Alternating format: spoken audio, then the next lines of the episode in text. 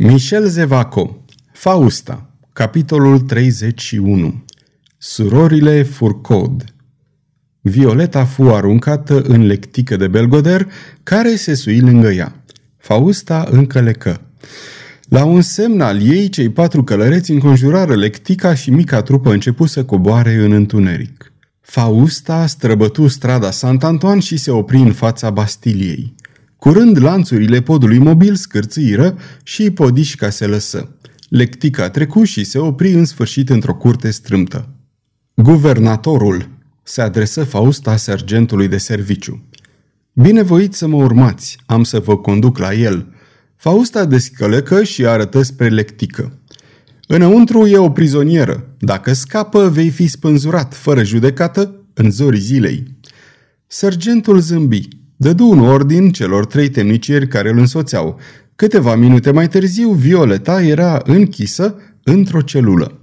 Fausta îl urmă pe sergent în fața căruia înainta un om cu un felinar. Urcară o scară, îi întâmpină un om care își termina în grabă îmbrăcatul. La ordinele dumneavoastră, doamnă, spuse Bussy Leclerc, recunoscând o femeie în tânărul cavaler care îi vorbea cu atâta autoritate.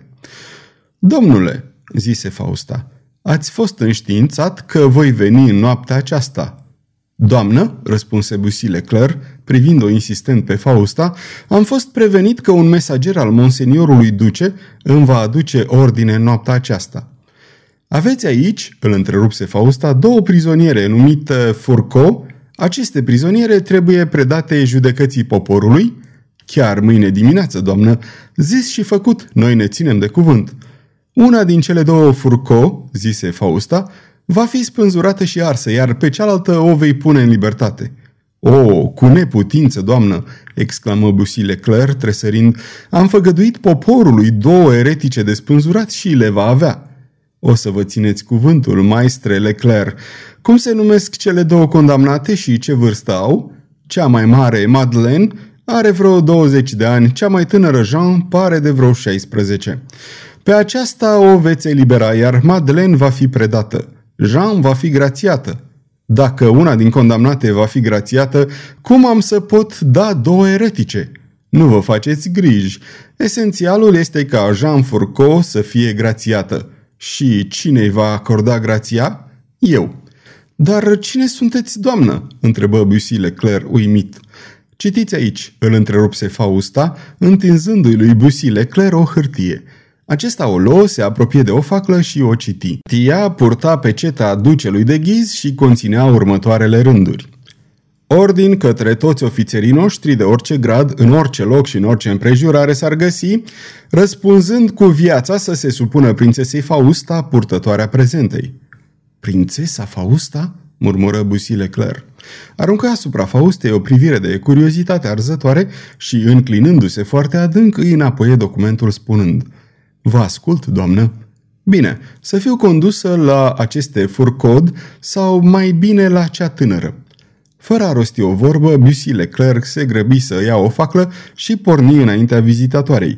Pe coridor îl întâlni pe sergent și șopti câteva cuvinte. Sergentul se înclină și o luă înainte alergând.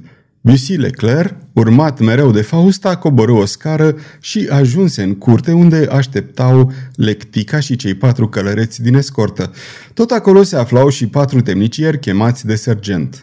Du-te și adum deținuta, se adresă Fausta sergentului. Câteva minute mai târziu, Violeta apăru între doi soldați care o țineau de mâini. Tremura de spaimă și se lăsa în voia soartei. Porniți, îi zise atunci Fausta lui Bussy Leclerc. Mica trupă se îndreptă spre o ușă scundă, însoțită de doi gardieni cu cheile. Coborâră o scară în spirală, care se înfunda în pământ ca un șurub ce sfredelea măruntaiele pământului. Temnicerii se opriră în fața unei uși, dând la o parte zăvoarele. Fausta intră singură, după ce luă făclia din mâna lui Bussy Leclerc. Celula era strâmtă, bolțile ei joase păreau să apese pe umeri cu o greutate enormă. Într-un colț, chircită la pământ, o fată cu trăsăturile slăbite, foarte tânără, se ridică la deschiderea ușii. Fruntea îi era senină, ochii străluceau cu sclipiri supraomenești. Tânăra era Jean Fourcod. Ați venit să mă luați pentru execuție?" întrebă ea. Sunt gata." Jean Fourcod, îi se adresă Fausta, nu vei fi executată, vei trăi, vei fi liberă. Regele îmi dăruiește viața? rosti cu sufletul la gură sărmana creatură. Îți dăruiește viața și libertatea. Ești liberă. Vino! Jean era gata să se avânte, dar se opri deodată și mai palidă. Un gând înspăimântător îi străfulgeră mintea. Dar Madeleine, gemuia, sora mea, liberă și ea, da, fără Madeleine, mai bine mor. Sora ta, Madeleine, e salvată ca și tine. E afară și te așteaptă. Vino. Jean Fourcaud se prăbuși în genunchi, luă mâna Faustei și o acoperi de sărutări. Trecea printr-o puternică emoție. Fausta o ridică cu un gest de nerăbdare și o trase pe biata fată aproape leșinată de fericire. Pe coridor, ea o dădu pe Jean Fourcaud din nou pe mâna unui paznic și ordonă Du-o la lectică. Apoi Fausta se întoarse spre un alt paznic și spuse arătând spre Violeta. Pe asta închide-o. Violeta, în fața gropii căscate a carcerei, dădu instinctiv înapoi și de pe buze îi scăpă un fel de geamănt hăcuit. Dar mâna temnicierului se lăsă pe umerii ei și o clipă mai târziu ușa grea fu închisă și zăvoarele ferecate. După aceea, Fausta făcu un semn paznicului și celor doi soldați să plece, iar aceștia se îndepărtară urcând scara. Rămase singură cu Bussy Leclerc. Un zâmbet vinețiu îi încreți buzele. Întrebă calm. Nu înțelegeți? Aștept să mă lămuriți. Atunci Fausta, arătând spre cargera în care Violeta fusese aruncată, zise Aici se găsește Jean Fourcaud.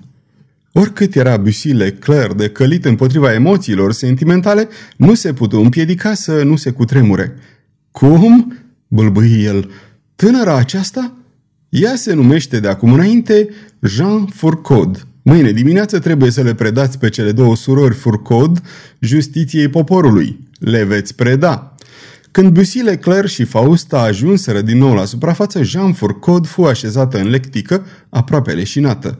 Belgoder se apropie de Fausta. Vrei să știi ce s-a întâmplat cu fica lui Claude?" întrebă ea. Nimic nu vă scapă, doamnă?" se linguși țiganul temenindu-se. Violeta, știți, este nădejdea mea. Se împlinesc opt ani de când e a mea. O păstram ca ochii din cap pentru ceea ce știți. Pe scurt, în loc să o vând monseniorului duce, s-a întâmplat să vă vând dumneavoastră. Simt, ghicesc, că a sosit momentul când îi voi putea vorbi lui Claude. Știi cel puțin unde este? Nu, dar uh, am să dau de el, nu vă temeți. Spune-mi, continuă atunci Fausta îngândurată, mi-ai făgăduit mereu să-mi povestești viața ta. A venit momentul.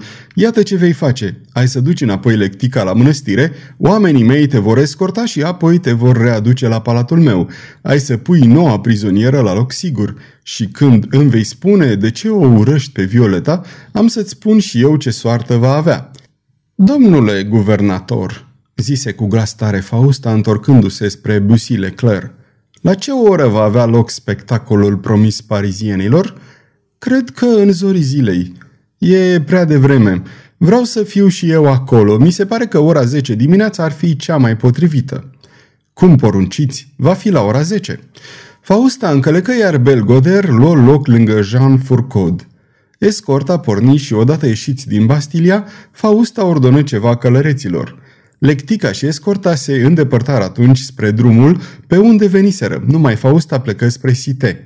Belgoder, ajuns la mănăstirea Montmartre, o conduse pe noua sa prizonieră, adică pe Jean Fourcaud, în aceeași magherniță în care cu câteva ore înainte fusese închisă Violeta. Cine-i fata asta pe care trebuie să o păzesc acum să fiu al dracului dacă înțeleg ceva din toată istoria asta? Croas! Ce vrea signora Fausta? Încotro mă împinge ea? Ei, am să aflu eu îndată fără nicio îndoială. Croas! Croas o va păzi pe micuță în lipsa mea. Ei, Croas! La această a treia chemare, Croas nu răspunse ca și la primele două. Dormi, se răsti Belgoder. Ai îndrăzneala să dormi în timp ce eu muncesc. Așteaptă numai mizerabile. Vin la tine, nu te osteni. Bodogănind aceste amabilități, țiganul puse mâna pe băta cu care Croas făcuse o atât de apropiată cunoștință și, fără grabă, urcă scara care ducea la chițimie. Acolo exclamă furios. Nici urmă de Croas! Croas dispăruse. Belgoder nu se sinchisi peste măsură, căci se gândi că noua prizonieră, al cărei nume nu-l cunoștea, nu putea evada atât de curând și, fără a o anunța pe stareță, se duse să-i caute pe călăreții Faustei, care l-așteptau ca să-l conducă înapoi la palatul din Site. O oră mai târziu, Belgoder intra în casa misterioasă, unde, a doua zi după sosirea la Paris, o adusese pe Violeta, crezând că o predă ducelui de ghiz. Sfârșitul capitolului 31